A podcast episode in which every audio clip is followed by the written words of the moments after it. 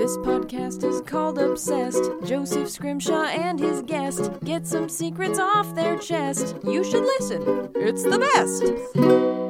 Hello and welcome to Obsessed Reviews on the Obsessed podcast feed with me, Joseph Scrimshaw. This is one of our special episodes, only the second one we've done, where we get obsessed about a big pop culture event, a movie, a TV show, maybe a parade someday. Who knows? Just something that I personally am obsessed with and do want to take some time to just pontificate, discuss, and just generally roll around in. And I want to roll around in Avengers Infinity War. And here to roll through that big, beautiful, strange movie is my wife, Sara Scrimshaw. Hello, I'm already laughing with, uh, rolling around with laughter in your introduction. I did not plan on saying I want to roll around in Infinity War, but damn, that's really that's the truth. it's a it's a great visual. Yeah, there are things that you, you see a movie and then you're like, can you give me a blanket of that? Because I would like to be inside it. I want to wear it for a little while, you know? Yep, where is the hill of that that I just roll down with glee and try not to hit my head on a tree? That would be amazing if that's what movies become. They become a spectacle where you go to the movie theater and then immediately afterwards they're like, and now would you like to go to the, the hill? Where you roll down, or like the playground, like adults, we've set up a playground. Uh, this is Titan, and now you can go to Titan and you can play yeah. Infinity War. Right? Yeah, Yeah, I think this movie might inspire some adults to do that. definitely. Yeah, so I want to say right away, right away, this is spoiler filled. Uh, we are recording this on the Sunday afternoon of the movie's release, and we are going to talk about everything.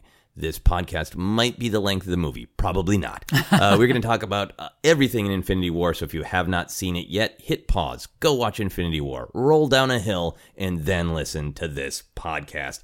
Sara, thank you uh, for doing this uh, with me. I really, really appreciate it. Uh, I know you are here in uh, our home and we talk about Infinity War anyway, so Yeah. why not put us in front of microphones? Exactly. Why not? My pleasure. You made us special cocktails I did. to sip. Can you tell us what we're drinking? I did. This is actually um, this is a MCU themed cocktail that we have had before. It's what I like to call Iron Man in the morning. and I was thinking about it while I was making the cocktail today, and I was like, yeah, you know, this is actually uh, just jumping straight to spoilers. This seems like an appropriate cocktail for Tony Stark at the end of Avenger, Avengers: Infinity War. Also, he might need something a little stiffer with where he's at right now, Yeah. but it seems like still base concept pretty good. So it's based uh it's coffee. Yep. In the morning has to have coffee. Uh it's sparkling wine based, again fits with the in the morning.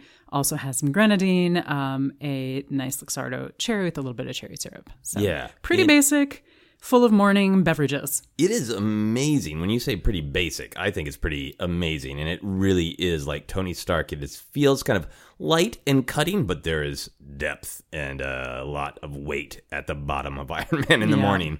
And with all the things that his new nanotech Iron Man suit can do, I bet he could just spray out an Iron Man in the morning. Yeah.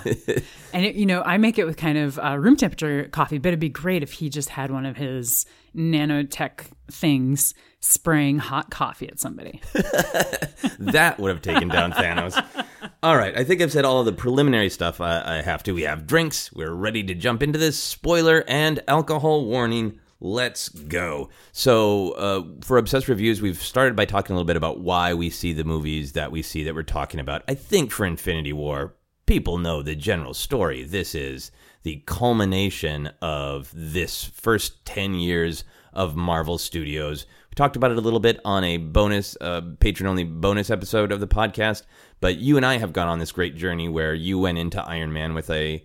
In, back in 2008 with like uh, I've liked some superhero movies I don't like others I'll give it a try and you were immediately blown away by Iron Man in the evening when we saw it right Absolutely. I was blown away. I I loved it. I was hooked.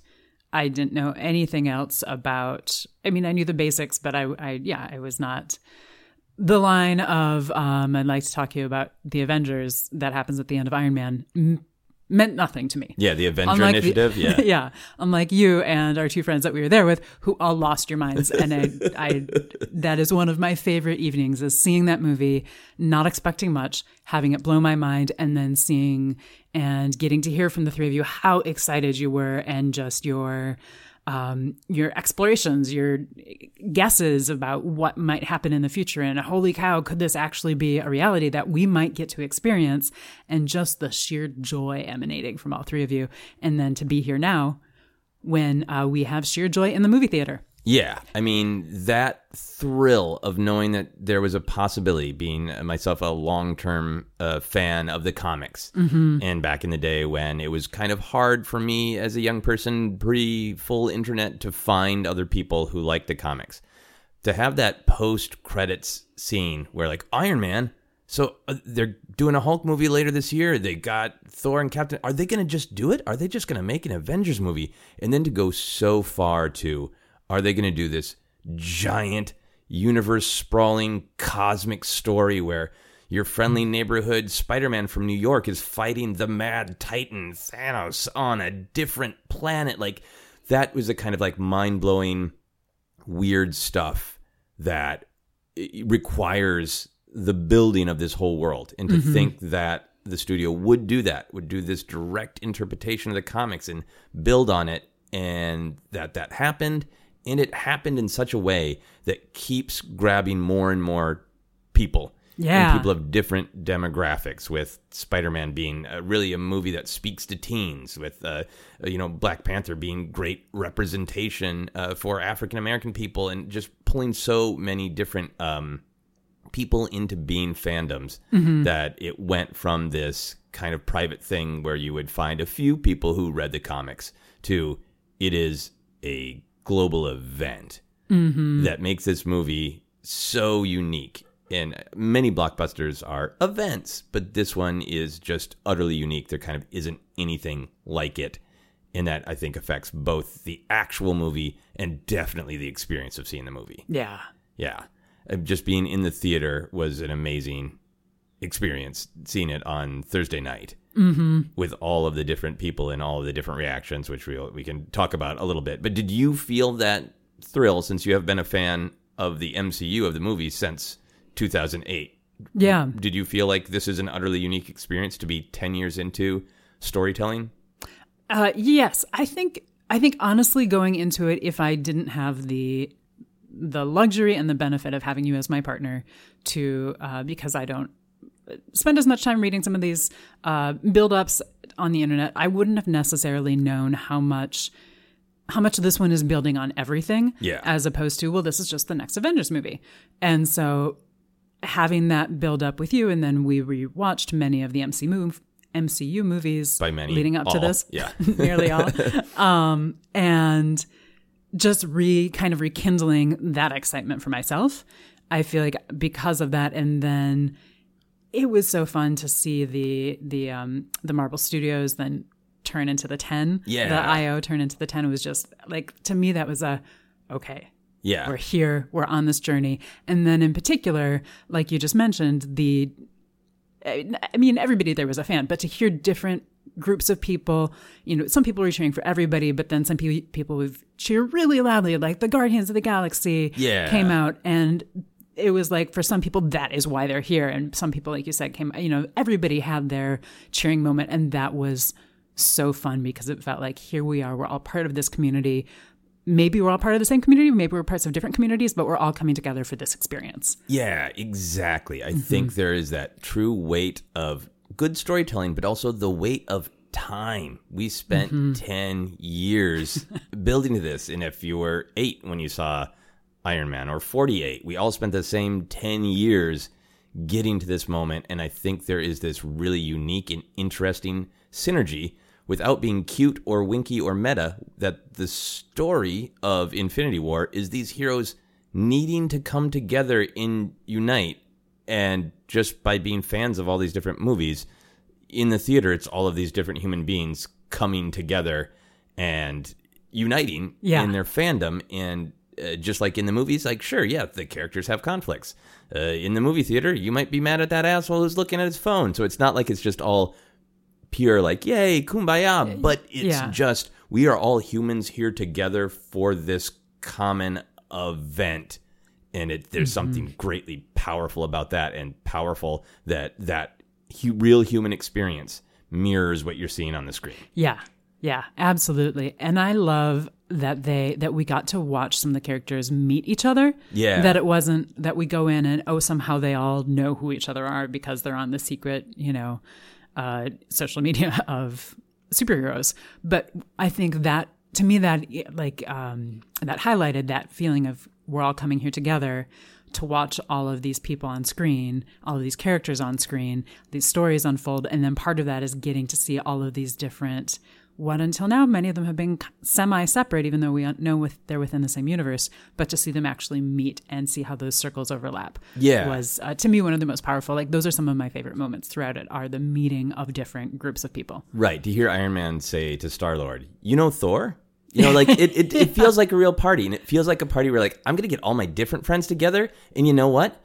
I'm surprised, but it makes sense that Rocket and Thor would really hit it off, and I am not surprised that Tony Stark and Doctor Strange are being dicks to each other. I'm not, you know, like it feels like that. We know them, Yeah. and we know how they may or may not react, and that's all fine. Yeah. yeah. All right, so that that's enough about the experience of Yeah. why we saw it. Let's get into Let's talk about the movie. the movie itself. We'll talk a little bit more about experiences, but uh, I just want to start off with the big picture for you. Mm-hmm. What did you like? What really? Uh, I know that that could be just a list. And now here's the movie. What did you like? I, I will share some specific things that I liked as well, but I Mm-hmm. want to start with some of yours. Two hours and twenty nine minutes later, uh, there are there are so many things that I liked, uh, but to pick a few, um, it, honestly, what I just mentioned of watching some of the characters meet each other, I really liked. I um, I'm just kind of going to go chronologically because that's how my brain works, semi chronologically. I liked the way that they reintroduced um, Bruce Banner to the other Avengers as he came back home. I mean, Yes. he was in Thor, uh, Ragnarok, and they had had their adventures off world, but that reappearance of him and the effect that it had on some of the other um, Avengers, in particular, like Tony, Tony Stark, I Yeah. really liked that. Um, in Yeah. terms of other great moments, like Thor and Rocket teaming up to me makes so much sense, and I love it so much. And I, you know, from them talk, calling Thor Pirate Angel to Thor's constant calling Rocket Bunny um, Yeah. and Uh, or Rabbit, Rabbit, yeah. excuse me, Rabbit. But I'm sure Bunny's coming. Yeah. Bunny's coming. And uh, in fact, one of my favorite lines, I don't remember exactly what it is, but somewhere where they're trying to make the the new um, the uh, the hammer, Yeah. the new hammer. Um, when he says uh, "Thank you, sweet rabbit," is just there's some emotion in that, and just the play of it is one of my favorite moments.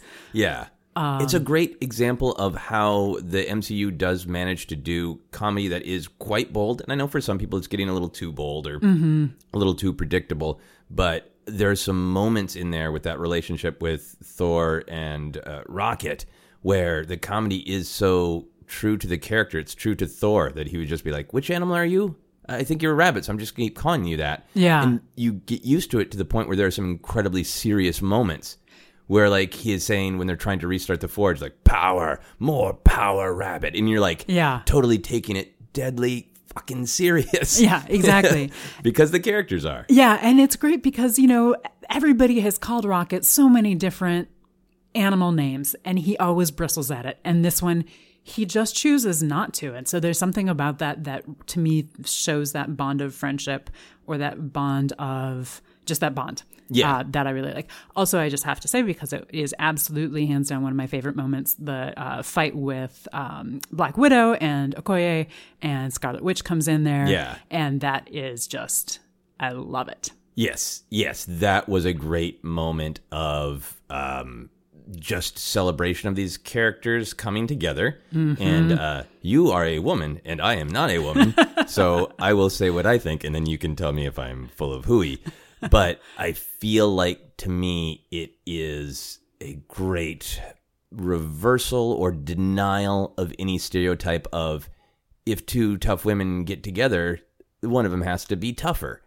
Like it's it was just cool to see these really strong characters both morally and physically fighters all kind of pop together and say we, we're on this common goal Yeah, and yeah. no sort of like they play the joke in Marvel a lot where the men can't stop comparing themselves, Mm-hmm. and I think it is a fun play on a little bit of toxic masculinity. Mm-hmm. And this scene was to me, to me great because it was the opposite of that of like we just need to kick ass together. Yeah, yeah. And in fact, you know, kind of as you were talking about, it, I was thinking it's like where um, Cap and Black Panther are running, they're at the front. Yeah. They're running ahead to, you know, to protect Wakanda and and they're fighting together. And so this is like another natural mashup of characters that would fight together. They have similar fighting styles, they have similar approaches. Yes. And so it's just it's such a natural pairing, but then of course it's also such a woman power moment to be like, "Yes, we have enough women to actually have a woman power moment." Yeah. Um as opposed to everything else where we don't. Um Yes. so it's just it's both I think it was both powerful to me because it was like, yes, the women get together. And also just that moment of, of course they do because they have styles that complement each other. And then Scarlet Witch comes in there and with her amazing powers and uh, totally different. Yeah. But it just, it makes so much sense. And I, I just, I loved that pairing. Yeah, and I mean this is a moment right before that big fight, but Okoye getting that what I think is one of the best comedy lines of the movie in response to Scarlet Witch taking care of the big rolling terror machines and just throwing them into the air and crushing a bunch of the space dogs, uh, and having Okoye say, "Why was she up there this whole time?" Mm-hmm. And you know she's spinning her stick in the background, and it's Yeah. just it works on so many levels, and it is so well delivered. Mm-hmm. Uh, you know, yeah. So, um, and then going back to Rocket, Yeah. and his relationship with Thor. Yes, yes. I I'm- think no, Talk about that for an hour. yeah, we we could talk about any of these moments for an hour, but I think one of the big picture things that I liked, and we talked about uh, off air, so I know we both liked, is every moment of these characters, much like in Civil War, is a payoff of where they have been before. So it's not just that Rocket and Thor connect. In Guardians of the Galaxy Volume 2, Rocket is going on his own little journey of being difficult, overly surly, still not wanting to admit that he cares, that he has feelings. And mm-hmm. Yondu gets through to him and says basically, I'm like that too. I won't admit that I care. Yeah. But sometimes if you want to have family, you have to.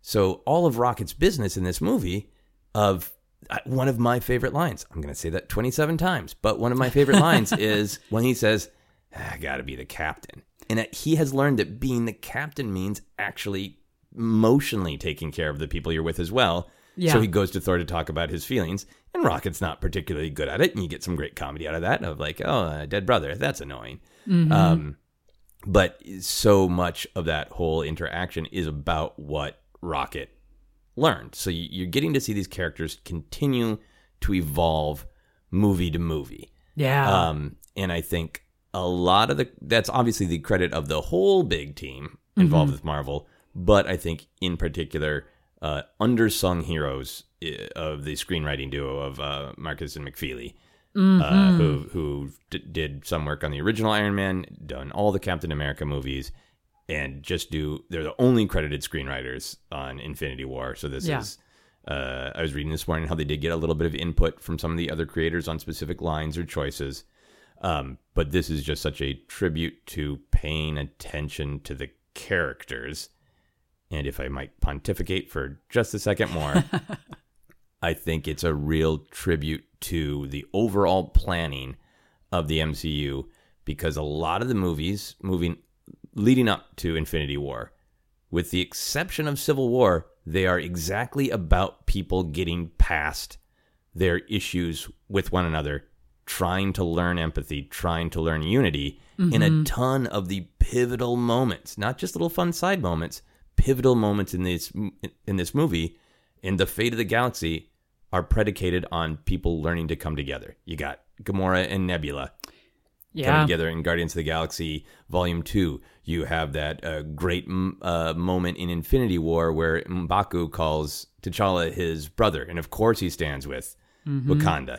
The whole, uh, and that's because they had their conflict resolved in Black Panther. You got the whole overall idea of uh, Wakanda opening its borders and helping the outside world which Yeah. you get the sense that if they hadn't gone on that journey in Black Panther, they wouldn't have said yes when Steve Rogers calls up and is like, I have a, a problem that I can't fix, and it will bring a world of hell to your country. Can you help us out? Yeah. And they're all like, yes, that's what we do now because we learned. So I feel like that Oh, yeah. theme of unity and empathy is so earned because, again, it's this long journey we've gone on. Yeah, absolutely. And I feel like that's a whole thing that think pieces and master's theses need to be written on. or at least long podcasts for sure, for sure. Um, are there any other big moments that really jump out to you, eh, or big ideas that you really loved? I'm sure that there are more that will come to me as we're talking, but for Okay. now I feel like we've we've touched on the highlights. Okay, cool. Um, I will say because I just want to get it out there as one of my favorite lines. I am Steve Rogers is something I am going to say for the rest of my life. Uh, and I I think that's a great reflection of his character. Great comedy moment where Thor's like, "This is my new friend. He's a tree," uh, and then I am Groot. And so many other characters in the MCU would be snarky or weird and go like, "Weird, a tree," or like, you know, "Nice to meet you, Barkface," or whatever. And of course, Steve Rogers doesn't question and just basically is like, "Oh, you said hello to me in your language. I will say hello to you in your language back." It's so respectful and funny and yeah, beautiful. Yeah, yeah, it is so uh, essence of Steve Rogers, which also does remind me of another part. I I think uh, Tom Holland and Spider Man in this one knocked it out of the park multiple times, but one of my favorites. Um, this is a two part thought. Uh, for it. another pairing that I do really like, and I in particular like the growth of the pairing throughout the movie, is uh, Tony Stark and Doctor Strange. Yes, I- I the just- Sherlock off because they both played Sherlock. Yeah, Exactly. But when, you know, teenager trying to be a, you know, good, upstanding, you know, has hopped on this spaceship uh, and is not sure if that's what he should have done or not, but that's what he's done. So he's meeting Doctor Strange, who they've just met, and he's like, Hi, I'm Peter. And Doctor Strange is like, I'm Doctor Strange. And I don't remember if he says made up names or fake names. I Yeah, think we're he said made we're up using names. our made up Our made names, up yeah. names. And just his his take, his reaction to that, and his oh, okay, I'm I'm still learning how to be a superhero among other superheroes. We use made up names. Oh, we're using And, our made up like- names. Yeah, And he jumps right on it and says, I'm Spider Man. Yeah. And I just I love that moment. yeah, yeah, and it's so great too because Doctor Strange. That's again another just little tiny moment that's building on his movie is he never adopted a superhero name. Mm-hmm. It's the important part of his name to him is doctor, Doctor. because he heals things, he fixes things, Yeah. and that is who he is. He is Doctor Strange. So, of course, it sounds like a made up superhero name to young Peter Parker. So, like, you can just you could have never seen the movie Doctor Strange, and you could appreciate that joke, that moment on one level. But then, if you've seen Doctor Strange and know that his name means something to him, and that is his real name, mm-hmm. makes it even more interesting and bizarre. Um, we've talked a lot about unity. Yeah. Did you? And you were saying that you liked Iron Man and Doctor Strange's uh, relationship as well as the the Spider Man triangle Mm-hmm. uh, of the three of them together. Did you like that there was still that presence of of tension with uh, Tony Stark and Doctor Strange really disagreeing about what to do? Absolutely, because I feel like that. I feel like that is one of Tony Stark's uh, base stories throughout the entire MCU. Is his own uh, conflict with himself and his conflict with coming up with a plan and feeling like he needs to be, as Steve Rogers says, the defender of the world, and that he has the knowledge, he has the tech, that he should be able to do this. Whereas on a different level, Doctor Strange has not necessarily hasn't had to do it as long and be the deven- defender of the world or the universe, but you know, he went on this journey from being this amazing surgeon who can fix the cases nobody else can. Yeah. And then he becomes the defender of time and New York And the- reality, and yeah. reality. And so they're both very much in this they have taken on this giant mantle of responsibility, but they're also both used to being alpha men Yes, alpha males and so that kind of it's like you know i feel like it's two wolves uh sizing each other up figuring out how do we play together when do i let one or the other take the lead and i just i really enjoyed watching that play out throughout the movie Yes, that is. I hadn't really thought of it that way. Uh, obviously, the film has fun with and has uh, weighty scenes of these are two people who have massive egos, who have been in their past giant assholes, but they've gone on this very similar journey of my mission in life now is to be as selfless as possible and I will do anything to defend the world, the universe, loved ones, reality.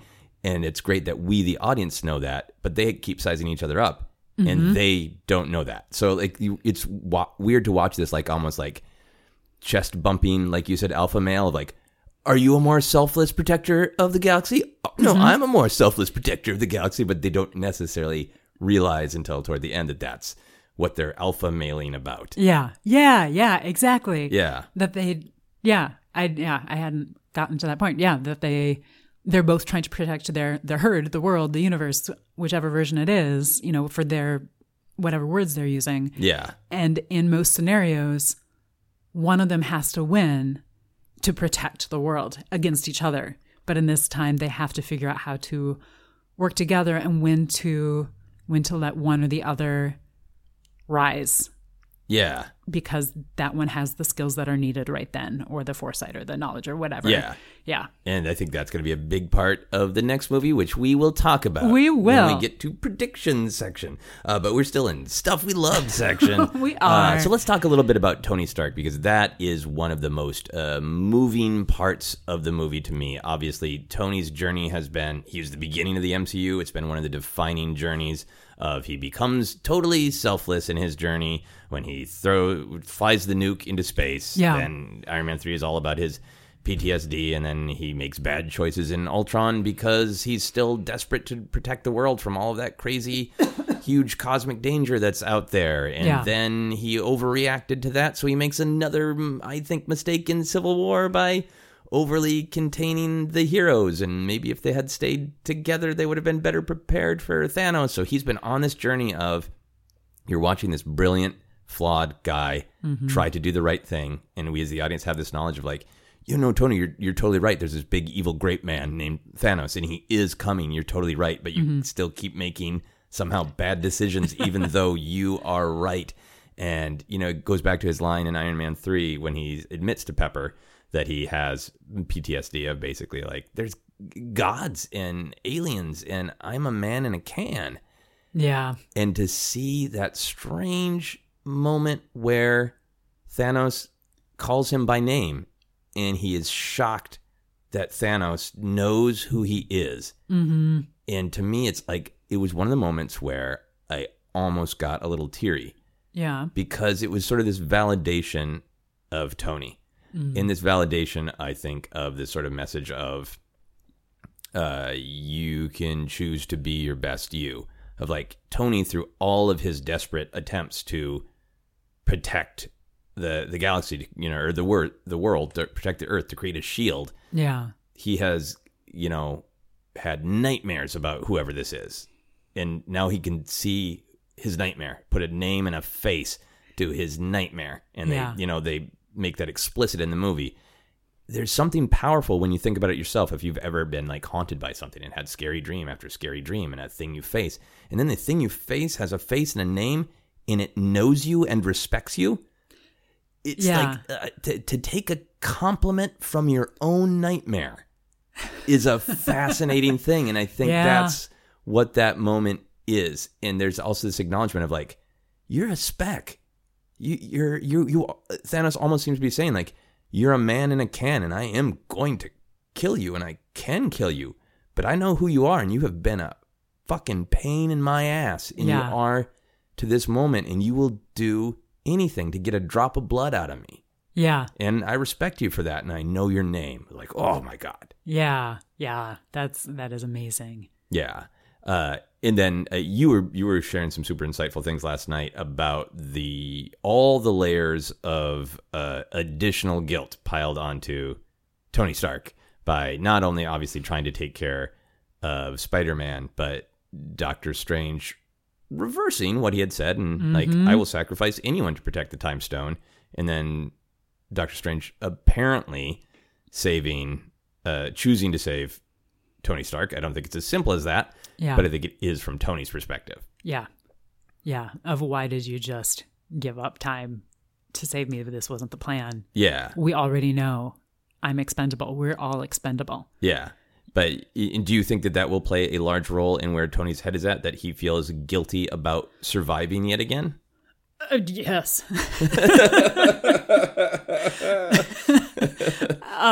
I thought I kind of thought you're going to take a different uh, question. I, I um I I love the flaws of Tony Stark and how much they're played up. I don't think Tony Stark is capable of n- at this point not having survivor's guilt because Okay. he's had it. He's had it for six years. Yeah. I think he.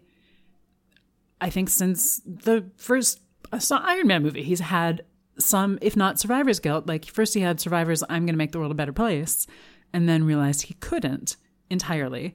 And yeah, absolutely, because he like like you just said, you know, he he didn't bring Peter Parker up onto the plane up onto the spaceship, but he gave him the suit that allowed him to stay. Yeah. And with Doctor Strange, you know, they had already had this conversation of like, yeah, cool, okay, you're going to kill me. Good to know that you've got your priorities straight, um, which was an interesting exchange because you couldn't tell how Tony actually felt about it. We don't know if Pepper made it at the end or not. Yeah. He doesn't know any of what's happening down on Earth. Yeah. And uh, yeah, I just think that is, I, there is no way that he doesn't have survivor's guilt. But I think this is probably jumping ahead. I'm very excited to see how it goes. If he, throughout his life and the movies we have watched him in, has figured out some some ways of dealing with it, and if he's able to now communicate with his friends that I will assume he will team back up with, and move forward, and how that will propel. I, I guess I'm curious if it will propel him light or propel him dark. Yeah, I think it will uh, propel him toward the light. We'll talk a little bit more Yes. about those uh, predictions Yes. in a minute. While we're near the subject of Yeah. Tom Holland and Spider Man, I have to give a shout out to one of my other favorite moments. Two, I'll do two for real quick. Excellent. There's so many, but the um, the great interaction, just as a joke between Star Lord and Spider Man, of like, is Footloose still the greatest movie ever? it never was. Uh, and I still, we've seen this twice, and I still don't know what Star Lord says next because the audience laughed so many times. So hard. And it's, it's Yeah. you know, you're seeing an event movie when you're like, there are three or four lines I will never hear in a theater. I have to own this Mm-hmm. Yep. and watch it at at home. Exactly. But I think when Tony christens him an Avenger, Yeah. because he knows he can't get rid of him, but he also knows that it seems like Tony knows that like well officially giving him the mantle will give give uh, Peter some confidence. The range of emotions on Tom Holland's face from pride to shock to maybe a little bit of fear to that little bit of like pumping himself up of like the hmm. uh, there it's so great just cinematically and it's also great to watch these movies and imagine them as literal comic books and that was one where i saw like there are great moments in comic books where a character is going through a lot of emotions so you'll just have like four panels of their face and that was like you just did four panels of emotion in this Yeah. one little take that an artist would have drawn each one of those beats you know and i almost yeah. saw it as a comic book and it Yeah. ends with that sort of like you know he seems to, to use the british term chuffed of like well i'm gonna do this now i'm, I'm an Yep, avenger i'm yep. Going into another world i'm gonna fight a cosmic beam okay Okay. so be it that's that's spider-man's day what are you gonna Mm-hmm. yeah. do Yeah, and that actually, to continue our favorite things, brings up one of my other favorite parts uh, or lines specifically is when Tony. Prior to that, when Tony asks Peter if he is has thought about it and wants to be up here, and he has the great line of "How can I be the friendly neighborhood superhero if or Spider Man? How can I be the friendly neighborhood Spider Man if there is no neighborhood?" yeah And I just feel like, I mean, that time, that line, both times we saw it, just shot straight through me of like, whonk, that is such an essence of everything that's going on. Yeah, because that's the argument made in Spider-Man: Homecoming, uh, where Tony at first is like, "Just stay here. It's okay if you do nothing but stop people who are trying to rob a bodega. There's nothing wrong with that." Mm-hmm. And I think that's from Tony's perspective. So Spider-Man can grow up a little bit. He's still in high school, so he can learn, but also so he can stay safe. Mm-hmm. And then for to have Spider-Man turn that around and say like, "So all, all of reality is in risk, and that includes bodegas." Yep. So if you told me my job is to protect bodegas, I can only do that by fighting Thanos. yep. Yeah. Yeah. Yeah. That's I just, really, really cool. I really love that. One other thing, if I may. Absolutely. Since you mentioned comic book panels, one of my other favorite moments, specifically because of how much it looks like it would be a full spread on a comic book page, is when Thor joins the fight in Wakanda and you see him jump up into the air. Yeah. And like every something, you know, he has the white thunder coming out of his hammer and out of his eyes, including and his fake one, which Yeah. apparently can handle uh, thunder and lightning. It's a very, very uh, high end fake eye. yeah. uh, just that moment of him up there with the white lightning shooting from everything is such a like this is a comic book on the giant screen moment. Yeah. I am so excited. I am waving my hands like mad right now. It is a total like. There's a few moments like that in Thor Ragnarok Mm-hmm. uh, that used the Led Zeppelin's "Immigrant Song," and you almost want to be like, bring your phone. Don't do this in a movie theater, but you almost want to bring your phone and just hit the "Immigrant Song." Uh, in that moment, because it's, a, uh, but it's also cool because like he has reached uh, his sort of uh, full Thor potential away from our friends. So it's great when he first shows up, and uh, you know Mark Ruffalo as Bruce Banner has that great line of "You guys are so screwed now," yeah. and then to be like, "Damn, Thor, you've gone through some shit," you know, and are even more powerful than we ever knew. Yeah. know, as his fellow Avengers. Yeah. Yeah. It's amazing. And just as a side note, I do love Bruce Banner throughout the entire movie. He's I great. feel like his presence just adds a lot without being really big. And I just, there's so many moments like that one that you just said that I just really, really like. Yeah, it really elevates it. And I feel like if you had to pick a protagonist, like uh, obviously Thanos is the antagonist, and in some ways I think the movie is structured so he it is actually from his perspective. So in some ways he is the protagonist. Yeah. Um, but I feel like Thor is almost the one who is like carrying the weight since we we start with him, we start with him suffering horrible, horrible loss. He is one of the people who's in a place uh, to understand more fully what is happening, yeah. and his, you know, his starting from Thor, the first movie, his role is to protect the nine realms. Yeah. So, like, on like Spider Man, who has to like stop bank robbers in Brooklyn specifically, yeah. this is Thor's job Yeah. to stop exactly this kind of thing and to see him suffer the loss and to feel the weight of it and to play the humor and balance the emotions.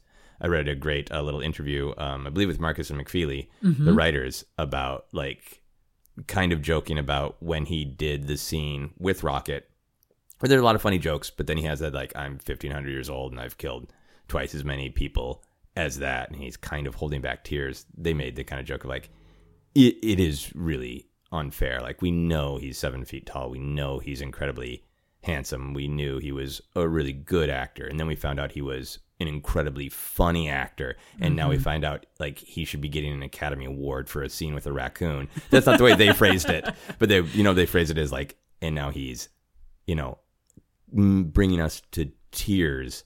Like Yeah. he, I think he is in in some ways a, a real MVP Oh, yeah. of the movie because the importance kind of put on him structurally. Yeah. And then that, that he can carry it is, yeah. Um, my last uh, really fun thing that I love that I want to talk about in our likes is just uh, Thanos himself. So yeah. in the comics, Thanos almost always has his helmet that he has uh, when we get the flashback when he uh, takes Gamora. And he has it right at the beginning of the movie. And I normally always love seeing the big, weird, the strange in MCU. But when all the marketing is him without the hat, and it's like, he look, what? Uh, Like I made a Twitter joke of like, I, I hope the movie is his journey to find his hat because I thought he just looked kind of dumb, more more like a grape. Uh, um, uh, my friend Dorina was like, yeah, when I see him, I, I want to chew him like bubblegum. Like, um, Funny. But now I saw the movie, I totally understand because I think uh, his performance, that mixture of motion capture and the actor, is a real breakthrough. and I think so much of the story hinges on us believing that he's not a two dimensional character of like, I am the god of death. Not well, we had a god of death uh, with uh, Cate Blanchett's character with Hela, uh, but he's not just like I kill because I'm the bad guy because the heroes need somebody to stop. But he's incredibly human with a perspective that uh, you know has some amount of logic to it. Obviously, we can discuss his his uh, His grand plan. his grand plan, but he's so human, and I think not having him behind all of this sort of like I am a big comic book villain armor allowed that humanity Yeah. to come through. But how did you feel about big old purple headed great man? That's a great point because honestly, I, I haven't thought about him as much as I should. Um, except I think that part of, yeah, I think part of what makes, to me, what one of the many things that makes the movie work really well, it is not just all of the superheroes getting together, it is that they do have this three dimensional character that they are fighting. It's not just flying creatures coming in from the sky Yeah. that we don't understand, where it's just a battle. And it's not just knowing what the end game is, it's having this character who said who to his perspective, it's the job that nobody wants to admit needs to be done. So he's willing to admit needs to be done and do it because he sees himself as the protector of the universe Yeah. and uh, yeah, I think I think they do a really good job of that of showing his point of view. Yeah, and whether you agree with him or not, or Mm-hmm. you know agree with his logic, I've already seen some fascinating debates on social media, and we'll talk about it a little bit. but Mm, yeah. just knowing that it makes sense to him, and it movie almost invites you to go like, look, he's really human. Obviously, his love for Gamora is a huge part of his character and a huge part of the movie. Mm-hmm. Um, and it almost invites you to say, is he? Uh, is this an obsession? Is this a flaw in him, or is this something that's like it's a, from our perspective, from the hero's perspective, a twisted thing to believe? Mm-hmm. But does he truly, objectively believe it, or is this just his trauma? Is this his PTSD of I lost my world, so this is how I'm going to deal with it. I'm going to do it to the rest of the world, or Yeah. the rest of the universe. Yeah. You know, Yeah, and it's interesting because you know we've had the in the previous movies the little glimpses of him, often in the post uh, credits tr- uh, little sequence.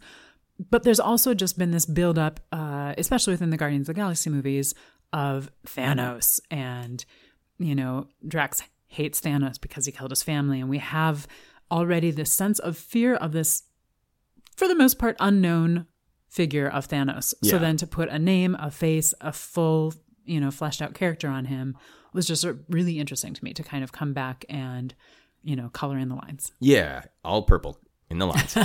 uh, and we will segue into our uh, things we maybe weren't sure about. And I will do that by saying I think one of the other triumphs of Thanos is that some of the villains directly associated with him and sort of cosmic villainy have not been the strongest villains in the MCU.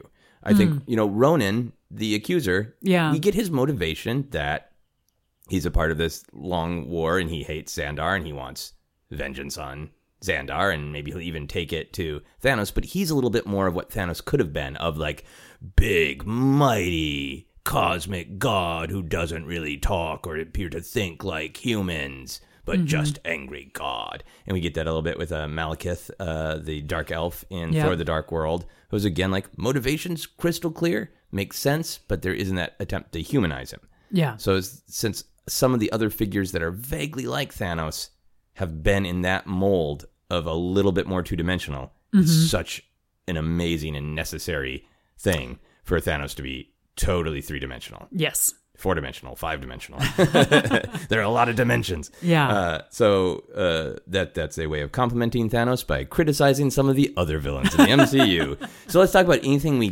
didn't like or questioned. This is going to be Yeah. the shortest section of this podcast. It is. It is, and it's one of those things where I feel like I, I am. I know that there were things during the movie or immediately after the movie that uh, that came across, and is the they'll come out later. But right now, at this exact moment, I don't think I have any. All right, I have I have two, Go for it. um, and they're not so much like I dislike, but I question. Um, they have the line of clarity that Thanos slaughtered half the Asgardians. Yeah. um, so there's that question of well, where are they? Did he, did they? He did he allow them to escape? Did he put them on escape pods? Did he take them on his ship? Are they enslaved? Where are they? Yeah. And then of course within that we have a couple of really fan char- favorite characters from Thor Ragnarok uh, Mm-hmm. of Korg and Valkyrie and Yeah. Tessa Thompson's star is rising and rising and rising. And I there's a part of me that understands. Well, we just want to leave that open. In theory, the Thor trilogy is done, so it's not like we can get another Thor movie, but we could get a Valkyrie movie. And I Mm-hmm. Yeah. feel like, is it just that they want to leave the elbow room open? Mm-hmm. They're not ready to say it. So this is not something that I dislike. It's something that I question because I feel like if you are in that movie theater because you're a huge fan of Thor Ragnarok and just, hey, one of the coolest MCU characters that you've ever seen on screen is just not acknowledged at all could be a distraction. Like, I understand why they might have done it because they're just trying to keep their options open. Mm-hmm. It's also like, obviously, Thor survived the explosion, so Valkyrie could have been knocked out in a corner and survived the explosion. Yeah. But I just felt it was a little distraction to have a super fan character left in an incredibly ambiguous state. Yeah. Which also, this is not necessarily this movie, but we also don't know what happened to Sif. Yeah, we still don't know what happened to Sif because she just didn't appear in Thor Ragnarok. Mm-hmm. Yeah. So that, I think that's valid. Yeah. Um, and I think Valkyrie is a popular enough character if Tessa Thompson wants to do something, if MCU. We'll, we'll get that information eventually. Yeah. But still a distraction. Here's my other actual critique. I think they do such a great job in the movies of juggling all the characters. I feel like they could have maybe found a moment to add some clarity to the children of Thanos. Oh, So, like, if you're Yeah. a reader of the comics or if you're a reader of people who summarize the comics, you can read exactly who those characters are. And, you know, they will match up with the characters that they are in the movie. But since their design was a little similar and the all of the creative people at Marvel MCU have a real affinity, uh, a talent for getting exposition out, that I think it would have been great to find a way early on to give each Children of Thanos a little bit more definition and a name so you could track them. Mm-hmm. Because we were talking about uh, there's that line when Thanos returns to Titan and he's talking to Doctor Strange and he says, I assume the Maw is dead. And you're like, what the hell is he saying? And Yeah. I only figured out through context that yes, his assistant, uh, the Maw, has been with him. We hear the Maw uh, back when he's raiding Gamora's world, so you know for Thanos. I that guy has been doing my dirty work with me for decades. I sent him to get the time stone.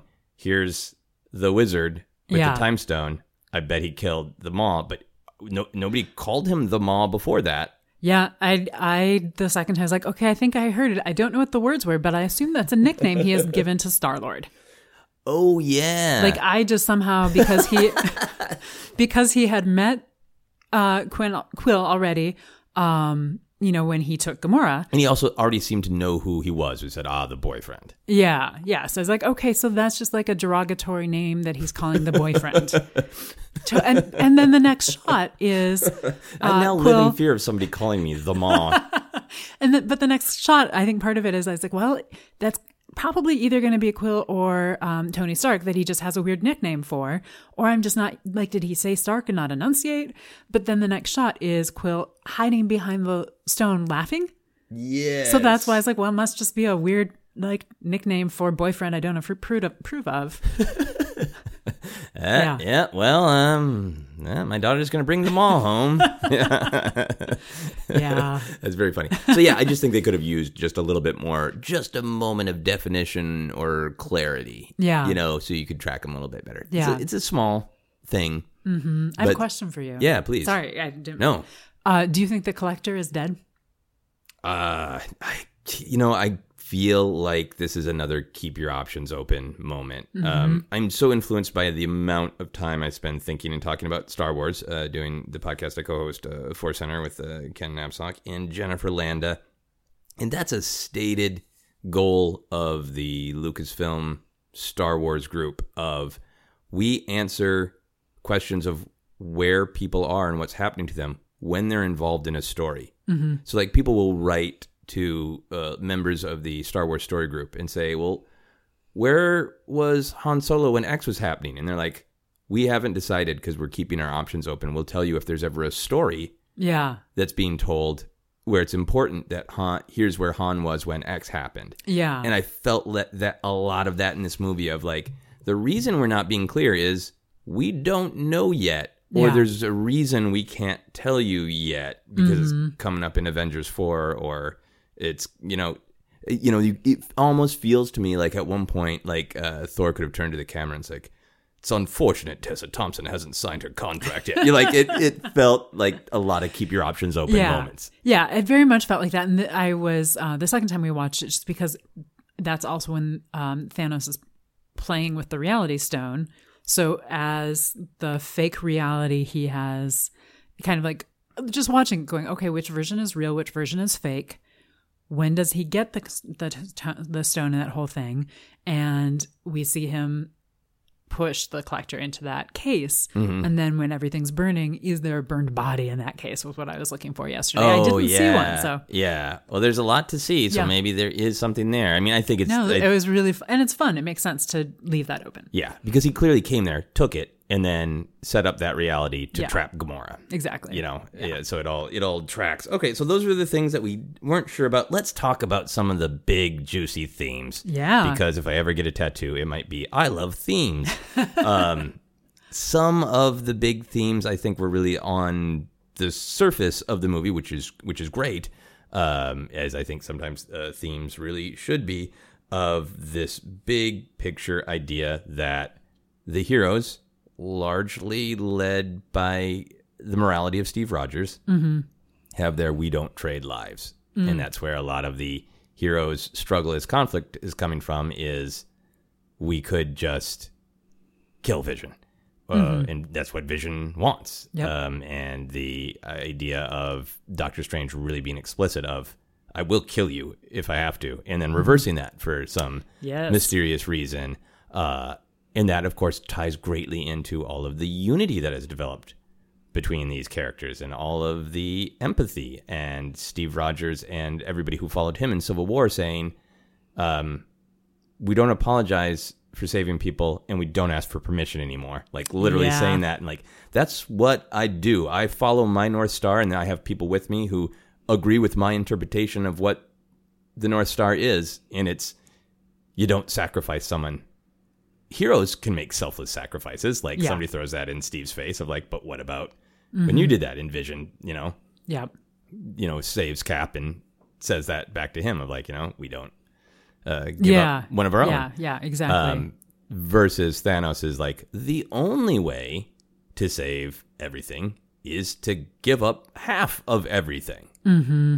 And uh, that comes around to him when he sees the vision, maybe reality of Gamora within the Soul Stone, and she asks him, "What did it cost?" And he says, "Everything."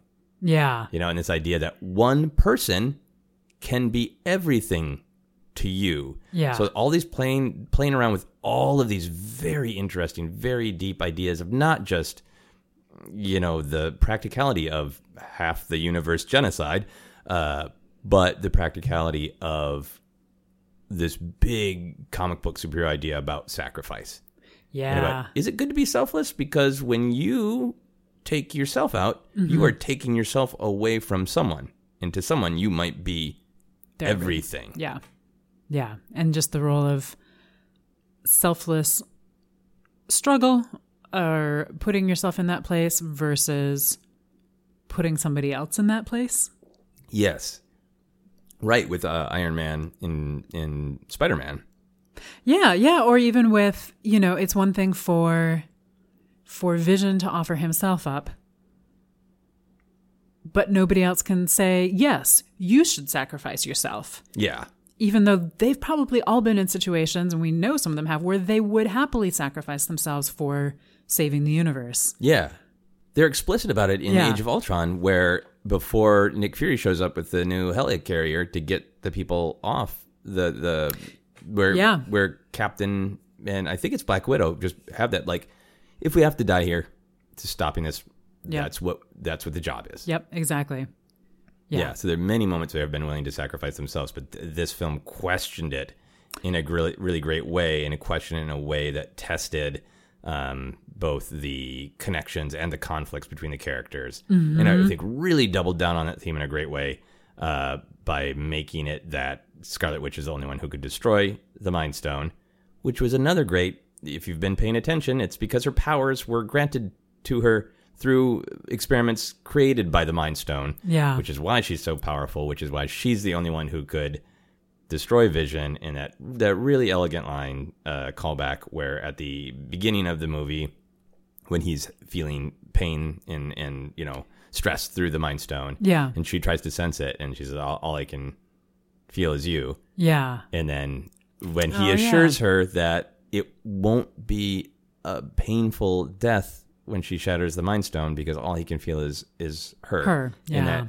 connection that they have that's on one hand super weird android formed by computer science and cosmic stones and Thor's lightning is in love with, you know, distraught orphan from war-torn Sokovia who now has cool magic powers, but they love each other. So it's uh, that to me is this great great uh r- promise of the MCU coming true where it's just the most mind-spinning nerdy bullshit but r- emotionally resonant. Yeah. You oh yeah. Oh, nerdy, absolutely. weird, cosmic stuff. Yeah. That's what I like. yeah. Emotionally resonant, nerdy, weird, cosmic stuff. Good to know. I'll write that down. Uh, you know that I'm about making me. a note. um, yeah, so I, I really like that uh, big theme, and I also like that this uh, was a movie that utterly challenged what it is supposed to be.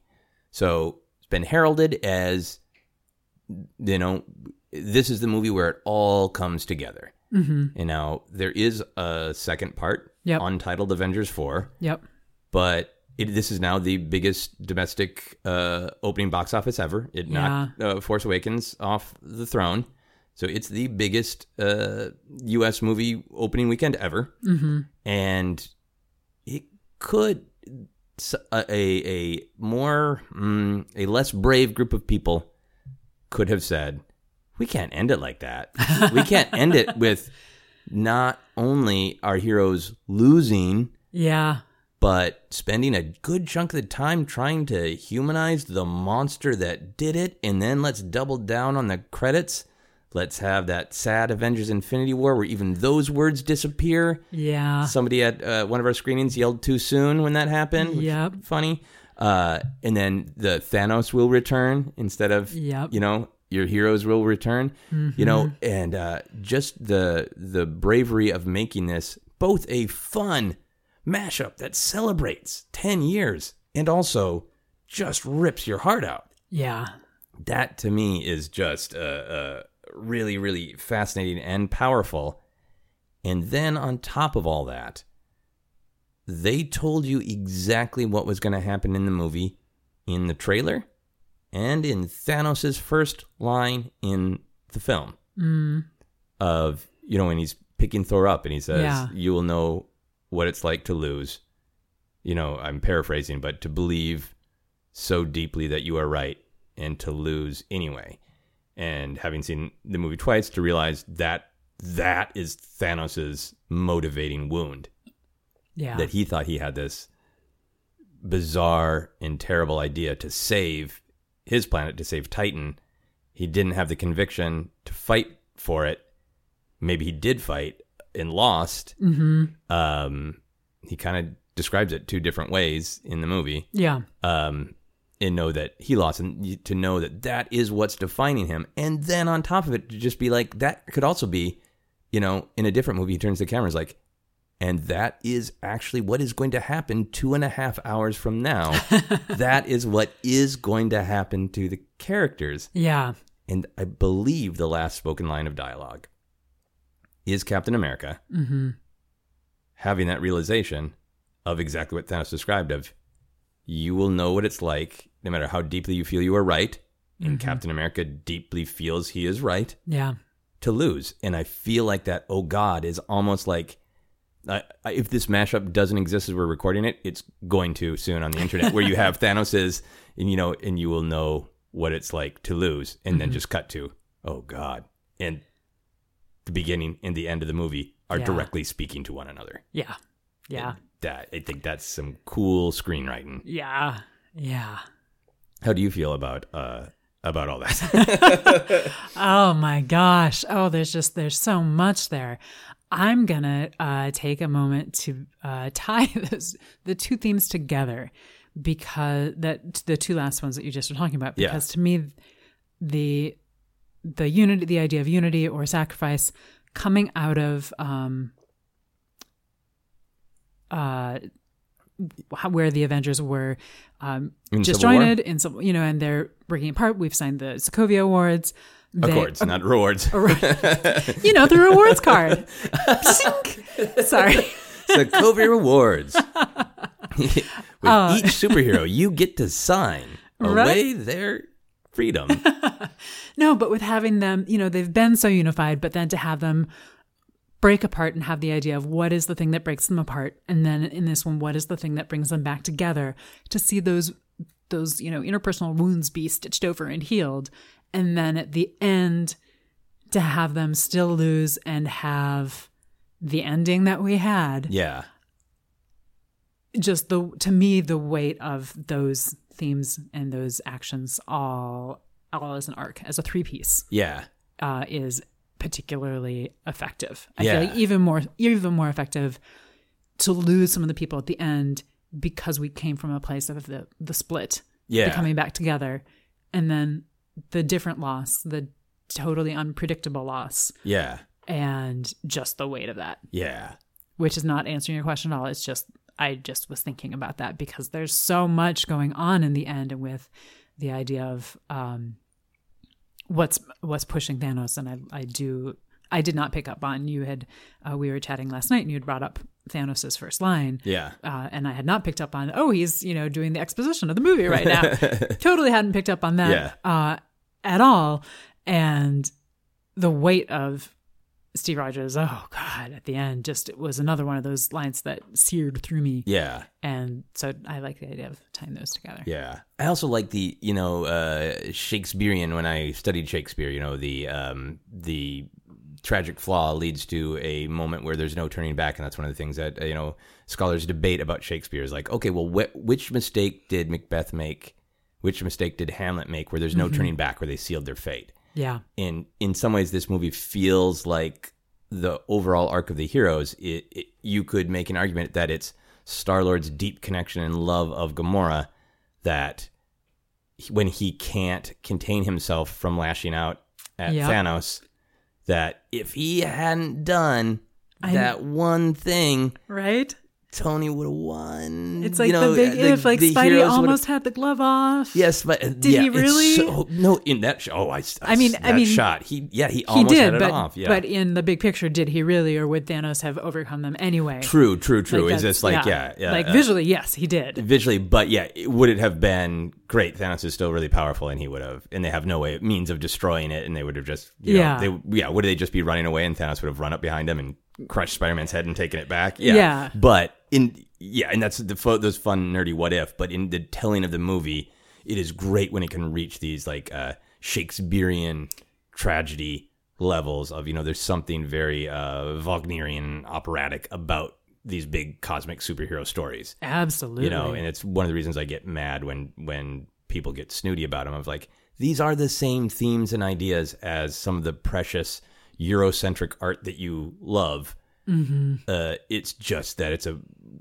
purple grape man and you know a spider boy from brooklyn Yeah. you know that's Yep. you know it's the same I'm right there with you. yeah okay good then i'll stop ranting you can, you can. Uh, I also liked uh, thematically that whole contrast from beginning to Thanos to getting to Capsule God is reflected in the actual titles. So at the beginning, once uh, Bruce Banner has fallen to Earth and he says Thanos is coming, and Doctor Strange says who? Uh, and we cut to Avengers: Infinity War, and there's a big golden, you know, celebrate celebratory letters of Avengers: Infinity War. Yeah. And then we get to the credits, and it's just where there's normally a really fun mid credits sequence, Yep. it's just the cold black and white simple font Avengers Infinity War that Yep. turns to dust. And It's it's, gray ash that just blows away. yeah, and that is so so uh, great and funny. Um, so I want to talk a little bit about predictions and what's next. And to segue into that, I also wanted to mention the great reaction uh, the second time we saw it when as soon as the movie was over, people started talking about what was next. Yeah. like burbling in the theater, and again that experience where stranger, you know, you just go see Shape of Water in. Not, not. Is not a critique of Shape of Water. It's just a different experience. People don't stand up and go like, "Here's my theory for what happens with the blah blah," and it's a totally different person from a different walk of life yells back like, Yep. uh, so they're two like teenagers super excited and just like, ah, yeah, I can't wait for the next one. And another guy down the road was like, how half the Avengers disintegrated. How's there gonna be a next one? And it's just like putting voice to what many people in the theater were feeling. Yeah, yeah. There and last night in particular, there were a lot of great um, conversations across you know aisles of like, wait, what do you? What's coming next? Or when's this? And hey, do, do you know this? And Yeah. it it was it was that great sense of camaraderie and community building that we were talking about at the beginning. Exactly. Uh, and you know, one of the fa- uh, sort of famous lines from the comics is uh, Cap saying "Avengers assemble" when they go Mm-hmm. into battle, and a lot of people think that's what he is saying uh, at the end of Age of Ultron. You know, the cut of the end of the movie is the new Avengers have gathered after the some of the other members have left in Age of Yes. Ultron, and Cap says "Avengers." And just takes and it cuts. Yes. Uh, and a lot of people think he was going to say Avengers Assemble, Mm-hmm. and I think this is this movie is basically Avengers Disassemble, like literally.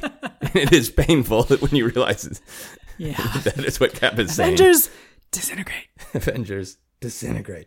Terrible. Uh, all right, so let's talk a little bit about predictions because Yeah. it's also one of the bold things about this movie is uh, people who are really into all this know there's an Avengers 4. People Mm-hmm. who know comic book land know, oh, wow, a couple of these deaths might be real. Vision's death might be real. Heimdall's death might be real. Yeah. Gamora's death might be real. But all the people who disappeared, like Spider Man, who has another announced movie, that's got to be the journey of Avengers 4 of how do how does this get reversed, which Yeah. is tried and true in comic books. But not a lot of people know that. So to see Spider-Man and Black Panther Yeah. is that's dangerous. That's bold and maybe dumb to be like a theater full of people like never really watched superhero movies, but I love Black Panther, so I'm going to come to this one. Yeah. And he just disappeared? Yep. Those were the two people sitting next to me at the opening night. What did they say? they they when he disappeared they were not okay and i you know I, I try to tune out other people a lot during the movie because i just want to experience it but i could tell that they you know not that that was the only reason that they were there but that was they cheered the loudest for wakanda and black panther and Yeah. their gasp of like what no was when he uh crumbled away Yeah. and I was I was taken by complete shock at the end of the movie, and had that one like what? No, no, no, but but there must be another one. But wait, what? No. And I Yeah. just like, and that's for myself as somebody who knows that this is what happens. But I did go through that, like, well, I know there's another Spider Man movie coming out, like the thing that so many people are going through yeah. but I could hear the people next to me uh, talking and kind of like, but no, I, they didn't just do that. Did they just like, and there seemed to be, and I just wanted to turn to them and be like, it's going to be okay, except I didn't know if it was going to be okay. And I Right. didn't want to say that if it wasn't, uh, which was different from the person next to me. The second time we saw it, it's like, wait, now they did what? Well, sometimes, I mean, sometimes people who are dead in these movies aren't actually dead. Like Superman came back. and I was like, okay, if we can just collectively, as viewers of the movie, if we can all remember Superman was dead and Superman came back, maybe we'll all be okay and make it until next year. Yeah, and tomorrow, half the click on Monday, half the clickbait titles are going to be "Here's why Spider-Man isn't really dead," and like eh, th- th- this is going to become a discussion point. But it was really beautiful to be in that moment of in a theater full of people seeing something truly shocking. Yeah. Now they give you that moment of hope with the post-credit scene of Nick Fury calling for Captain Marvel. Yep. Um, so you get that little hope of like, don't worry, someone else is still coming. There's a plan. Yeah. Yeah. And, uh, you know, Captain Marvel movie is going to be set in the 90s, so it's going to set up who she is. And uh, I bet that's coming out in March of 2018. Mm-hmm. Next Avengers is May of, uh, uh, March of 2019. Mm-hmm. Not going to time travel. and then Avengers is May of 2019. So Captain Marvel, I think, is going to ha- at least have a post credit scene that leans into that. So Yeah. it, the point of that rambling is that the movie gives you a little bit of hope, but I think Mm-hmm. like a, a lesser movie, a less brave movie, instead of ending on that great shot of like, hey, yeah, this is Thanos' movie. Yep. Here's his maybe happy ending, but maybe he finally got what he wanted, what he described, sitting and watching the, the sunrise. Mm-hmm. Uh, or is it sunrise or sunset? I can't remember. I don't remember. That's important thematically. I can't, well, we'll have to see it again.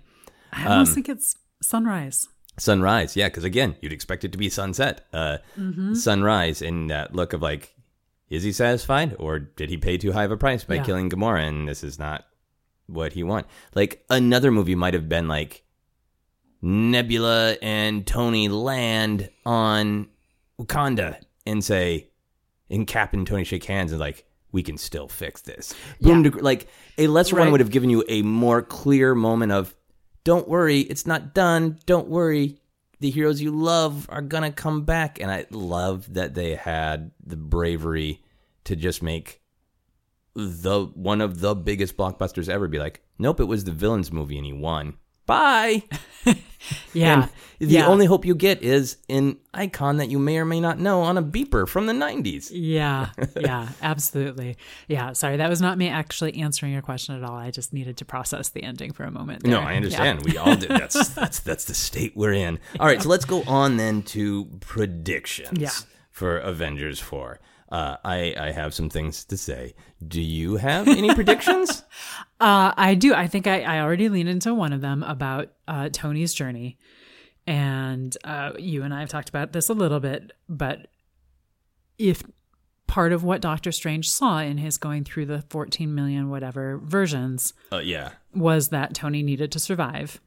And if that's, you know, kind of what what is the thing that to me one of the big questions for the movie uh, is what was the what were the actions or the moments that Doctor Strange saw in his, you know, future Yeah, he visioning. saw 14 million plus Yeah. versions, and they only won in one of them. Yep. And what what were the moments that he saw that were like, okay, this is how we keep going to the one? Like, was it the trick? Was it the that Tony had to be stabbed but not die? Was like, what were the moments? Yeah. Uh, so anyway, that's kind of a tangent, but That's I great.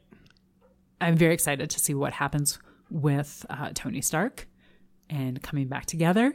And I have lots of predictions, but I, I, they're they're just so amorphous right now. They're just kind of floating up as a bunch of swirly clouds and things that were, you know, formed by Infinity Stones. That I'll let you go.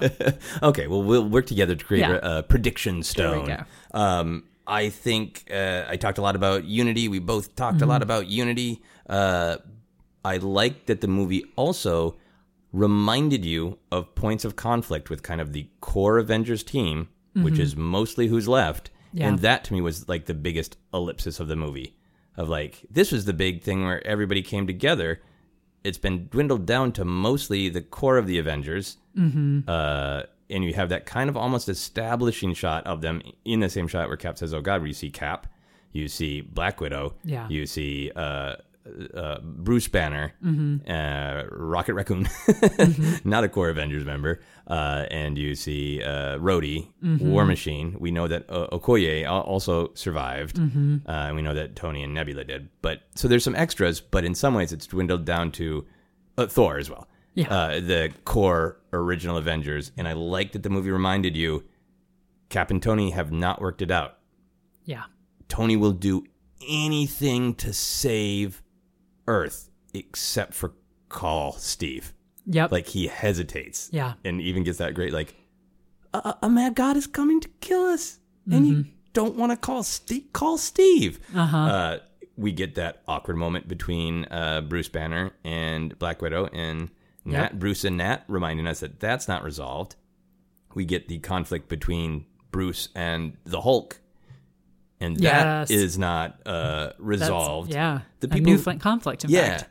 And then the other non Avengers who are left, uh, we get that great arc of Rocket's the only one left, and he has said in that scene with Thor, like Thor had, Thor moping says, you know, I, I don't know what I have left to lose, and Rocket says, I I got a I got a lot, mm-hmm. and he and he does. He does. So he is the captain now. He is yeah. the only one. And if part of it is Nebula, that but he yeah. found this family, he just lost his whole family. Yeah, and Yeah. like maybe he'll have Nebula, um, but and then Okoye's whole story has been, I protect Wakanda. I protect the king. I am loyal to the king, Yeah. and the king is gone. Yeah. Is that's a fascinating uh, uh, conflict still waiting to come. Yes. Tony and Pepper, it's great that she was there and that that possibility of that happy ending for them of a wedding. So you have that hanging out there. And the biggest one, the most emotional. Will Steve Rogers be reunited with his shield? Oh, yeah. So I felt like Yeah. you know if, if you're uh, really you know going going mad with speculation, there are Yeah. so many unresolved plot points that uh, show you emotionally what the next movie could be dealing with. yeah. And then there's the great, really just nerdy. Yeah. Uh, how are they going to change this though? Yeah. Well, here's if we want to go out on a limb, the prediction that I don't think will happen, but Yeah. that I would love to see happen. Because as far as the core Avengers know, Agent Coulson died. Yes. And I would love to see him come back. Oh. And somehow, Yeah, they don't know that he has been on a TV show. Yeah. fights with the movies, unfortunately. But yeah, exactly. So I don't I don't actually see it happening because of all of this. But Nick Fury is gone, Agent Hill is gone. I would love I would love that if somehow that's who Captain Marvel knows to go to or something like that. Yeah. And he gets brought back. I believe he is going to be in the Captain Marvel movie. Oh, which makes awesome. sense for the so, era. Yeah. so maybe Yeah. not such a far out there prediction. Yeah, yeah, and I have not. We have not caught up on the season of Agents of Shield. I saw some tweets uh, acknowledging that they're they only mildly acknowledge Okay. events of Infinity War, but who knows? Who knows? I don't know. I'm tweets. This is random speculation. yes. Uh, here's the fun thing: is the Marvel universe has gotten so big and weird and wild.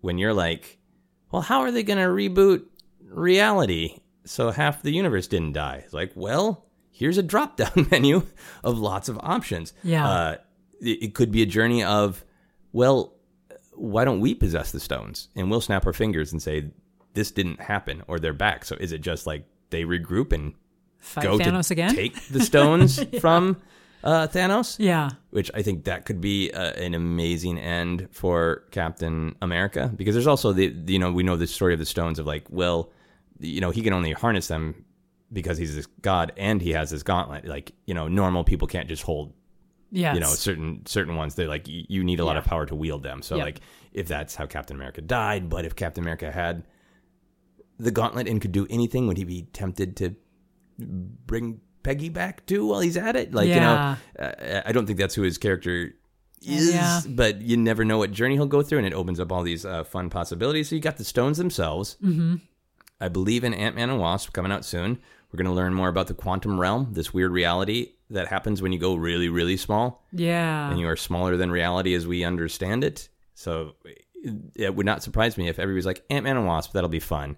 But like the key to defeating Thanos is brought back from the quantum realm. Yeah. you know that Yeah, could that be a be thing. amazing. Doctor Strange could have done something with the time stone. I kind of feel like that's a really good possibility. And I'm also just going to throw out there I hope that Wong is in the next movie. I hope that somehow Yes. he survived and they have to go like regroup and he's part of it. Oh, that would be awesome. Yeah. And who knows? It might be that the first act of this movie is our core people and the reboot happens at the beginning of the second act and all of our characters are back. Who knows? uh, that would be amazing. Um, obviously, we got that cool scene where Thanos talked to young Gamora. Yes. But there could be that, like, nobody understands quite the rules of the Soul Stone. And is Gamora the Soul Stone? Will Gamora just, you know, will our heroes travel into the Soul Stone, which is now partially controlled by the soul of Gamora, and she'll reverse, you know? yeah, I found that scene where he's kind of in the realm of the Soul Stone Yeah. and exactly what young Gamora meant and reacted to what did it cost. And when he said everything, it was kind of like I don't remember if she smiled or I took it as a smile or she said good or something, but I I feel like there's more to be explored there. Um, yeah, I mean, maybe they'll go back to I don't remember the name of the planet. Narvin? No, uh, the planet where the Soul Stone was. Oh, yeah. Vormir. Yes. Yes. And uh yeah, I think that there's I feel like that's another good place for there to be more exploration. Yeah, and then of course Captain Marvel. I think that's the the big. She's she's a big cosmic hero, uh, and and uh, one of the most powerful characters in the Marvel universe. So there could be a little something there as well. That's Uh, right. and I think that's all really great. But I think uh, you you brought up so many great points about Doctor Strange, and I think Doctor Strange in his looking to the future is the biggest. Uh, I, I talked about all those kind of emotional arcs, but the just like how what's going to happen, him seeing one future where they win Yeah. and his li- his him stopping Tony Stark from being killed after he explicitly said, "I won't risk everything for one person." Yeah. Uh, I don't think Doctor Strange changed who he is. I think he meant that. Yeah. He got that lesson from the Ancient One of like, we are all expendable. This is a selfless job Mm-hmm. uh, to be the protector Yeah. to be the sorcerer supreme. I don't think he changed Mm-hmm. because he realized Tony was a really great guy. I think whatever future he saw where they won, either just Tony Stark had to be alive or Doctor Strange saw a reality where they needed to let Thanos win initially. Yeah. Yeah. Or even both. Yeah, or even Mm-hmm. both. Yeah, in Doctor Strange, I think it's so great that he that that line he has of like, you know, the end we're in the end game now. Yes. If he's referring to Thanos going to Wakanda and getting all of them, or if he means we're in the end game now, half the universe is going to die, but that's just the beginning of the end game. yeah. Or is this the this is the moment where we get to win? This is the moment where I need to make this what appears to be horrible decision Mm-hmm. in order to to set up an ultimate victory. Yeah. And yeah, and also like you're saying about how many details did he see? Or how much Yeah. does he just have he saw the end result and he has to infer how to get there. And if he had any idea that he was going to disappear. Yeah. And I love that he's like this is the way it had to be. I'm paraphrasing. Mm-hmm. Uh but that that's the last thing he As he says disappears. to Tony Yeah. you know, because otherwise, in theory, if we are correct, that it would be like if Doctor Strange survives, like, all right, Tony, here's the deal.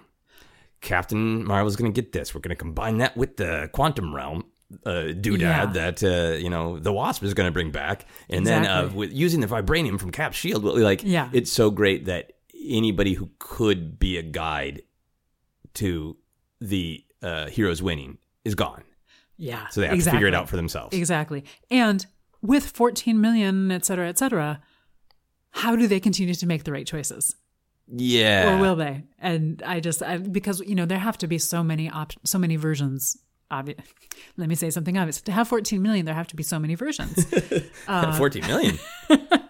yeah. But I, uh, yeah, I'm, I'm, I'm very excited for it. Yeah. And I am sure I will just find many moments where I'm just sitting on the bus thinking about, well, what about this? What if they did this? Yeah, yeah, Yeah. that's and that's so great. Um, Cool. So we uh, there uh, anybody listening who's like, you didn't mention this thing you liked, boy.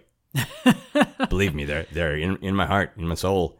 So many. yeah, in So my many. soul's infinity gauntlet. But uh, we want to have a little bit of fun because that's part of what Obsess is about. Is just Yeah. having fun with the topic, uh, rolling down the hill, wrapping ourselves in a fun blanket. Uh, you had a great question. I always try to come up with just kind of a fun flavor question Mm-hmm. based on the movie, and you had a great one. So go for it. I want to know if you could wield one of the Infinity Stones, which one you'd choose and why. Yeah, and that is so hard because my instant gut reaction is the time stone, but I know that's a bad choice Yeah? because we know from Doctor Strange the implication is that there are penalties, there are prices. Yeah. So I think we're still waiting to see. You know, uh, Doctor Strange did the cool trick of manipulating time to trap Dormammu and forcing him to uh, basically allow time to roll back before he defeated the Earth and defeated reality as we know it.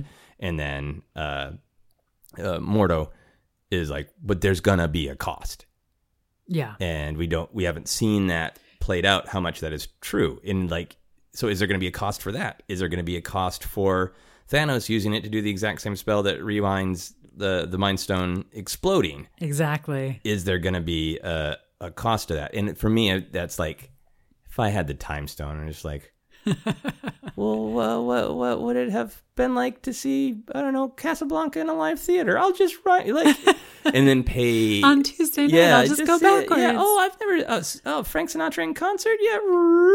You're Yeah. like, yeah, no, I cannot. I I should not. I have too much love of the past and curiosity about the future to be responsible with the time stone. so I think I'd go with the space stone Ooh, because of the general teleportation. that, yeah, Just be able to pop around different places. yeah. The reality stone just seems like good for cruel tricks at parties. yeah yeah and i mean and i don't know enough about some of the stones. Like my first reaction for myself is i think i'd want the mind stone. Yeah. but then i think but i don't actually know what the mind stone does. It just seems like that's the stone i would want. You can control people's minds. so there's that. But i actually like your answer of the space stone because i go on a lot about how much i could, wish i could just teleport places and have little portals and you know open a door that i've carved into this side of the hill and it'll open up and i'll be in the scottish highlands or something like Yeah. so uh yeah and if i could include planets and galaxies with it why yeah. not Absolutely. It's yeah, it's the easy transport stone. Yeah. Why not? Yeah. We wouldn't have to walk uh, you know, 15 minutes to the movie theater. We could just pop into the movie theater to see Infinity War Right? again. yeah we could share it That's a great one. I wonder if uh, I like that the stones have a certain amount of definition, and I think Mm-hmm. they're really good in the movie about using the right color for the right power yes that Thanos is using. But I mean, there's the Power Stone, so I wonder if that's that old. Like, we get the Power Stone, you can do all the things, you know? Yeah. Yeah. Yeah. And it, I wonder if there was um, reasoning behind the order in which he gathered the stones. How much it was, well, this is the one I can get next. Or for some of them, like, did he need all of the other stones before he was able to wield the Mind Stone? Well, the Space Stone certainly took out some traveling time. Absolutely. Absolutely. So there's that. Yeah. Yeah. And maybe we'll see Thanos' journal. what order should I try to get these in? Uh, and uh, yeah, so so feel free to let us know. Tweet us, tweet me uh, at Joseph Scrimshaw or at Obsessed Podcast, and let me know which of the Infinity Stones you would put on your gauntlet. We always do the "How obsessed are you?" question. So here are a few questions for you, Sara, about how obsessed you are with this movie. Uh huh. no, why? Uh, why? Why do you say it like that? Oh, I was just laughing because I might need to turn around and ask you some of them. Okay, fair enough. Fair enough. Uh, do you immediately want to see this movie again, even though we've seen it twice? Well, yeah, especially like I almost, in fact, said at the beginning of the podcast as you're talking about the movie, like I, I almost said, I think we need to pause recording and go see the movie again right now. Go see it one more time. All right. Uh, yeah, I, I will want to see this movie again. Here is a weird question I've been playing with. With how obsessed are you? Yeah. In your lifetime, Mm-hmm. how many times do you want to have seen this movie? Ooh, that is my sound of the morning. Ooh, afternoon, whatever time of day it is. Uh, I don't have a time stone. I think the time stone would just tell you what time it is. it is Sunday. I would like to have seen this movie 23 times within my life. 23 and me and infinity war. don't Yeah. know, yeah. Yeah, absolutely. Why not? I think that's a good answer. Good. Yeah, I think I'm going to be torn about whether or not like I'm going to see it again in theater. I'm going to see it on uh, disc or streaming, Yeah. whatever we buy. But there's a part of me like uh, I love Twin Peaks, but I cannot watch a random episode of Twin Peaks. It is a journey that you go on. And Yeah. I wonder for me if I was like I can pop in Infinity War, or if it's like every three years we'll be like let's rewatch the MCU and build up to Infinity War. Yeah, I I suspect for myself, see it again, probably watch it once before we go see uh, Avengers Avengers 4, 4 next year. And then I feel like I'm going to need a year or so off to just let my mind go away from it to be able to come back and rediscover it. Yeah. So, I'm I'm anticipating a long life Okay. for these 23 viewings. Okay. I think we can do it. 23 and me and you, we can do it. Perfect. Uh, would you buy the Blu-ray of this movie if it cost two hundred dollars? Would you? Yes, you know Yeah, I would. I, You- know. You, so know I, I was gonna I- say yes, of course, No. because because yes. How how uh, long of a frank and respectful discussion would we need to have about our finances before you were okay with me buying this for two hundred dollars? Uh, we might have a few more martinis at home instead of out in the world. Okay, that might fair be our bargain. That is a, a fair price to cost. There's a price for everything. but how much did it cost you? Two hundred dollars in home martinis. That's fine. Uh, would you ever want to be transported into the reality of this movie? Would you want to Oh, literally wow. live inside this movie? Yes, but I'd be terrified Yeah. that I would turn to stand. um, yeah, actually, so I don't often have dreams about movies, but I have been dreaming that I have been in the worlds of this movie since we saw it the first time. It's and it is really powerful. Like interacted with other parts. Like I will be standing in line ordering a sandwich, except then the person next to me is is Drax, and you know things like that. Or suddenly there are you know battles like in a bit you know so it's everything from the small details to the large details Yeah. so i'm just gonna go ahead and say yeah why not it'd be fun Okay. Speaking of Drax, yeah did I talk about his?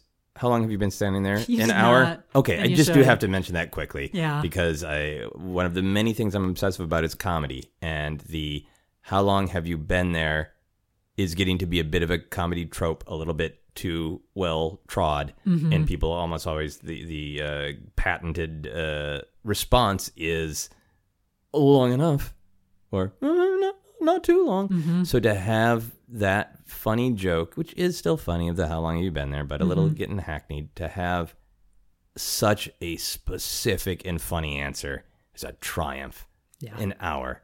It's like a, a hilarious exaggeration, which leads into a, a hilarious scene. Yeah. I don't think Drax is actually exaggerating. I think he was standing there for an hour. so hilarious. Anyway, moving on. Would you buy and wear underwear based on this movie? well yeah Yeah. Okay. now, if it was like a fun, triumphant moment, if they're if they did put out, um, because there are a lot of great uh, underwear featuring you know different Yeah. Marvel characters. If it was like the Okoye Scarlet Witch uh, Black Widow jammy set, if it was a triumphant moment it was celebrating, would you buy that underwear? But if it was Tony holds Spider Man while he disintegrates yeah underwear. no as I, I realized i answered too quickly yes So some things. If it was just the end credits of Avengers of Infinity War disappearing, no. Yeah, no No, I don't need sadness on my body every day. no disintegration underwear.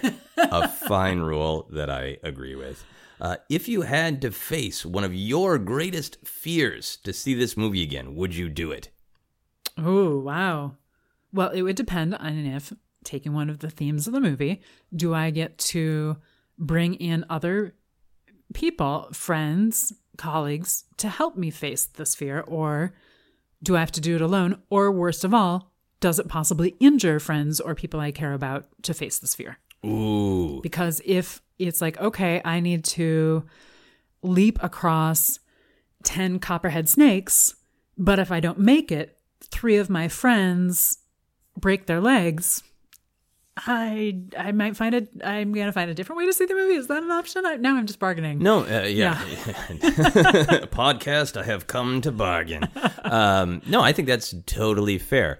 I am generally in the camp of you shouldn't do anything that defies the message of the movie to see the movie. exactly. Like I'm not gonna. Yeah. Yeah. If it were something like this is a fear I need to face anyway, Yeah. then yes. You know, and if I, if I had to face a yeah, snakes scare me. But if I was like, all right, I have three of my best friends with me, they believe in me. We can get past these snakes together to see Infinity War. And then I walk up, and the snakes are like, Joseph Scrimshaw, we've been afraid of you as well. I'd be like, all right, that's damn cool. Yeah. that supports the theme of the movie. Yeah. Uh, all right, if this movie was a person and you were not married to me, would you marry it? I think like the underwear, which part of the movie? Yeah. Or the movie overall? Um, no. no. No. This isn't a Marion movie. No, it's not. This isn't. Uh, this is uh, fascinating because it's been this fun weekend of celebration, but it's a challenging movie. Yeah. You know, yeah, Yeah. this is a, a movie you go to therapy with, which You go to therapy about, Plenty yeah. of people are married and also go to therapy. That's fine. Yeah. uh, but yeah, it's Yeah. it's no. not. Uh, it has fist pumping moments, but it is not ultimately a fist pumping movie unless you agree with Thanos. Exactly. All right, so I I would not marry it either. I would like you to rate your obsession level with this movie. Let we've got uh, six Infinity Stones. So on a scale of uh, one to six Infinity Stones, how obsessed are you with mov- this movie? How many stones? I'm going to say right now at this moment in time, I'm going to give myself four stones and the gauntlet. Four stones and the gauntlet. Oh, nice, nice, very, very clever. Yeah, I am. Uh, I think I'm super, super obsessed with this movie. Mm-hmm. So I think I would give myself uh, five stones. Mm-hmm. I'd be missing one mm-hmm. because I think there's something about obsession where you feel like it can never be complete, and that's why you stay obsessed because there's more to think about, more to dig for, more to find. So I would give myself the gauntlet uh-huh. five stones, and then one of the stones I do have would be the reality stone. So I'd make a bunch of other fake infinity stones in my search to try to become complete. Nice answer. Excellent. Uh, so wrapping up the podcast. Yeah.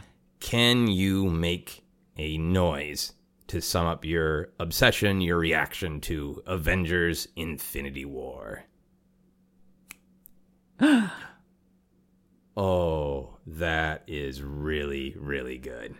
That is really good. Uh, you know, I cannot top that. Uh, and when other people have asked on the main show of Obsessed, I ask everybody to make a noise. And Yeah. people have asked if uh, they can say actual words. Yeah. If that qualifies as a noise. And I have said yes. Okay. So I am not abusing my own rules. I'm following them. I think my noise to sum up my obsession with Infinity War would be I am Joseph Scrimshaw. Because I feel like that's how people should like introduce themselves now. that little tap on the chest, Yeah. that just kind acknowledgement of like, this is who I am. I hear that you are Groot. I am this. Yeah. yeah. I like that. It's both sincere and comedic. Yeah, and I think that is uh, uh, one of the things that I like about this movie and like about the MCU in general is that it, it is not afraid to wrestle with these big ideas and it is not afraid to just be bizarre Yeah. and goofy and it relishes those things. And I think, I think the meta picture of this movie is mm-hmm. that too. It is very serious and very funny at the same time because this movie is heralded as being the biggest crossover event that has ever happened with how could they possibly juggle this many heroes and characters. They do it successfully. And what is the villain trying to do? Say there are too many people in the world about a movie that is famous for having the most characters ever. Yeah. that is both serious and funny to me. Mm-hmm. that even thanos' goal seems to be making fun of the movie itself. Yeah, and I think that is one of the strengths of this is it is both incredibly serious and also has comedy and often the most comedic moments are also the most serious. Yeah. Yeah. Well, thank you so much for taking time to talk to me on a podcast. We will continue to talk about it as human beings who are married to each other, Yes, not. Infinity War. uh, and we really uh, thankful for people who uh, are listening to Obsessed, who subscribe to Obsessed, who support us on Patreon. If you're interested in supporting us on Patreon, you can go to patreon.com slash Joseph Scrimshaw. Sara and I do a monthly bonus uh, patron-only podcast about something that we're obsessed with. We'll continue to do these uh, fun side episodes that are available to everybody publicly of obsessed reviews talking about big, big pop culture things. We might try some more experiments. We're going to have lots of fun plans for Obsessed. Thank you so much uh, for going on this journey with us. That is our podcast. You've been listening to Obsessed. Joseph Scrimshaw and his guest shared some stories with the rest. Rate five stars if you're impressed. All right, I have uh, an idea for what Avengers 4 might be called because they've said they couldn't release the title of Avengers 4 because it would be a spoiler for Infinity War. So now that Infinity War is out, do you have any guesses? Thanos is home. Avengers 4. Thanos is home or Thanos is home possessive? I said Thanos is home, but I think I'm going to change it to Thanos was home. Thanos was home. Oh, yeah, that's ominous. I like that. My pitch. Mm-hmm. Don't think this is going to happen, but it's what, what I want. I want it to be Avengers 4 How Cap Got His Shield Back.